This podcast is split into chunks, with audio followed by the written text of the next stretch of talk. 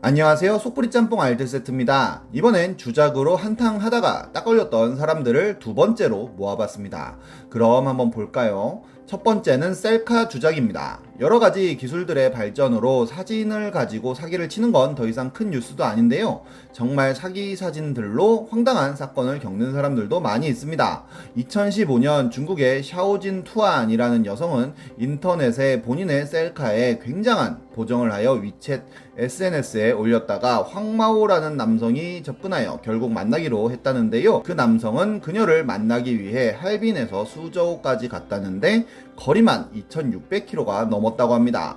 그렇게 만났는데 너무 사진과 달랐다고 하는데요. 결국 화가 난 그는 그녀를 때렸고 출동한 경찰에게 옆자리에 앉았을 때 정말 충격을 받았다며 진술을 하기도 했습니다. 그래도 여성은 남성을 용서하였고 다시는 인터넷 데이트를 하지 않기로 맹세했다 하네요.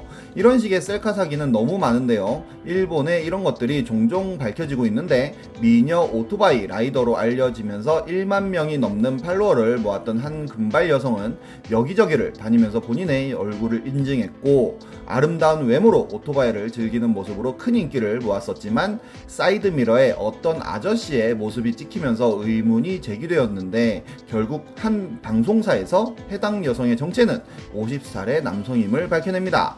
결국 인터뷰를 통해 얼굴 편집 어플로 사진을 편집했다고 털어놨는데요. 아저씨가 오토바이를 타는 사진은 아무도 봐주지 않아서 시험삼아 편집해 올렸는데 관심을 끄는데 성공했다고 밝히기도 했습니다. 그리고 보정 전 사진을 공개하였는데 정말 굉장한 사진들로 충격을 줬던 기억이 나네요.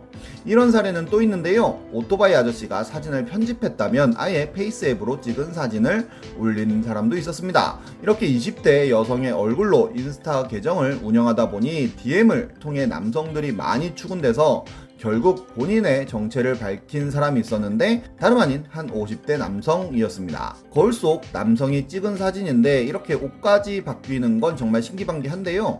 역시 이 아저씨는 페이스 앱에 우연히 빠져서 셀카 사진을 올렸더니 반응이 좋아 계속하게 됐다고 밝히기도 했습니다.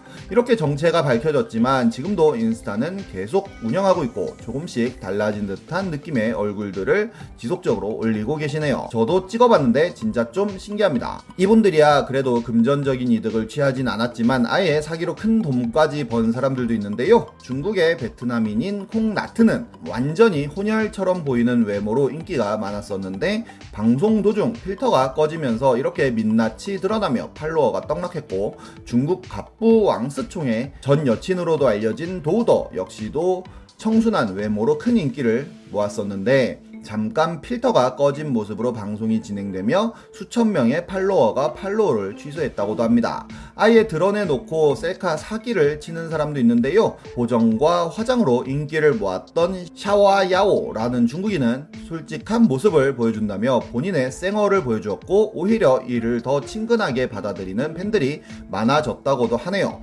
요즘엔 virtual 유튜버도 많아졌는데요. 2018년엔 노라캣이라는 virtual 유튜버가 역시 라이브 방송을 하다가 본 모습이 송출되면서 굉장히 많은 분들에게 충격을 주기도 했었습니다. 오히려 이런 모습을 좋아해 주시는 분들도 있어서 요즘에도 스트리밍을 하면 몇천 명은 본다고 하네요. 다음은 가짜 기름 주유소입니다. 가짜 기름을 팔아서 큰 돈을 버는 분들은 예전부터 많았는데요. 아주 옛날에는 세녹스라고 하는 휘발유 첨가제가 굉장히 잘 팔렸었는데 유사 휘발유라는 이름을 붙인 후 불법이 되어 결국 퇴출되기도 했었습니다. 그런데 아예 못 쓰는 기름을 진짜 기름인 것처럼 파는 주유소도 굉장히 많은데요. 우리나라는 다른 나라에 비하여서도 굉장히 높은 유류세 때문에 기름값이 비싼 나라이기도 합니다. 그래서 황산과 수산화 나트륨을 섞는다든지 물을 섞기도 하고 경유라고 하고 등유를 파는 등 가짜 기름을 파는 주유소도 많은데요. 아예 대놓고 경유에 부생 연료유를 섞고 색이 옅어지는 것을 숨기려고 노란색 염료까지 추가한 후 주유기에 식별제 제거 장치를 설치하여 가짜 경유를 딴 데보다 400원 정도 싸게 팔아 260만 리터 총 30억 원어치를 판매한 사람이 붙잡히기도 했습니다. 이는 그래도 차를 한 방에 고장내진 않았는데요. 엄청나게 많은 차량을 그냥 망가뜨려 버린 주유소도 있었습니다. 충남 공주에 있던 이 주유소는 근처에서 가장 싼 주유소였다는데요. 논산에 있던 주유소 역시도 굉장히 싸기로 유명했다는데 여기서 경유를 넣은 차들이 고장났다는 제보가 속출하기 시작합니다. 결국 한국석유관리원에서 검사하여 규소 성분을 다량 검출하는데요. 경유 에 폐유를 섞어서 판매한 것으로 추정합니다. 심지어 가짜 석유로 인한 수리는 보험 처리도 되지 않아 사비로 수리를 해야 한다고 하는데요. 지속적으로 피해 차량들이 드러나기 시작하는데 119 구급차가 환자를 싣고 대학병원으로 가는 길에 시동이 꺼져 버리기도 하였습니다.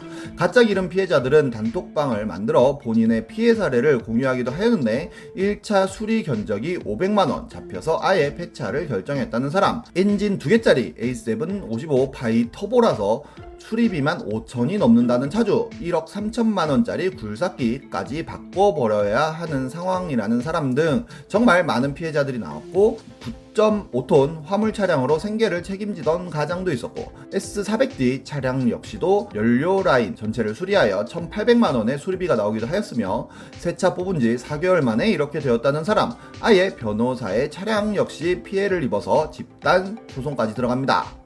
가짜 기름을 팔았던 업주는 얼마 되지 않아 잡혀서 구속이 되었고 해당 주유소도 3개월의 영업 정지 처분을 받았다는데요. 이미 2017년과 2019년에도 가짜 경유를 판매하다가 적발된 사람이었다고 하네요. 하지만 주유소를 폐업하고 파산 신청을 해버리면 보상도 안 해주고 배째라 할 수도 있다고 하는데 정말 큰 처벌과 함께 피해자들에게도 당연히 보상을 해줘야 하는 게 맞지 않나 싶습니다.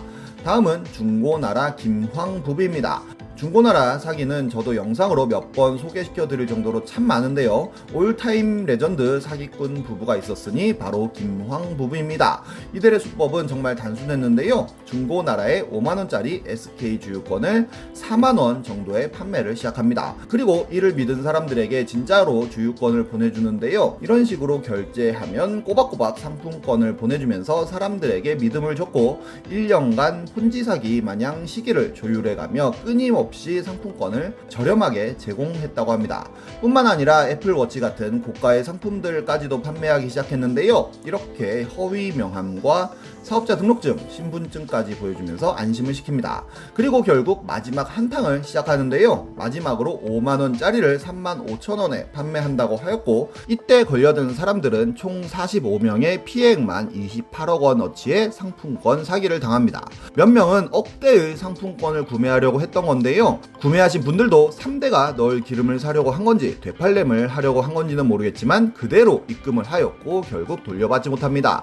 그리고 이 부분은 완벽 명확하게 잠적을 했다는데요. 경찰은 아예 공개 수배로 수사를 하였고 출국 금지 조치도 내려져서 한국에 있을 가능성이 높긴 하지만 추정상 11살 된 딸이 학교에 입학한 기록도 없는 걸 보면 어디선가 자연인으로 살고 있거나 모든 신분을 바꾸고 얼굴까지 바꾼 채 딴 사람이 되어 해외에 서 숨어 살고 있겠네요. 이는 그것이 알고 싶다에까지도 나왔었지만 결국 해결은 되지 않은 케이스로 기록되고 있습니다.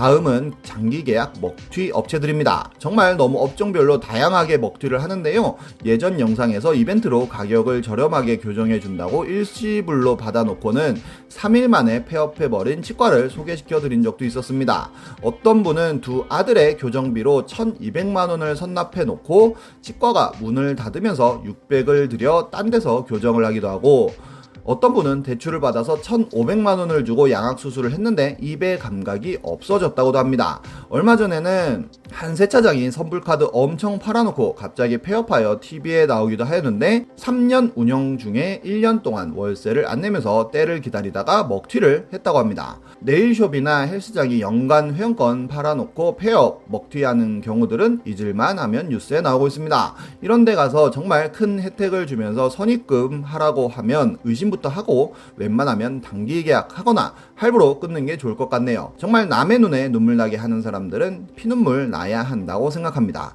지금까지 속풀이 짬뽕 알뜰 세트였습니다.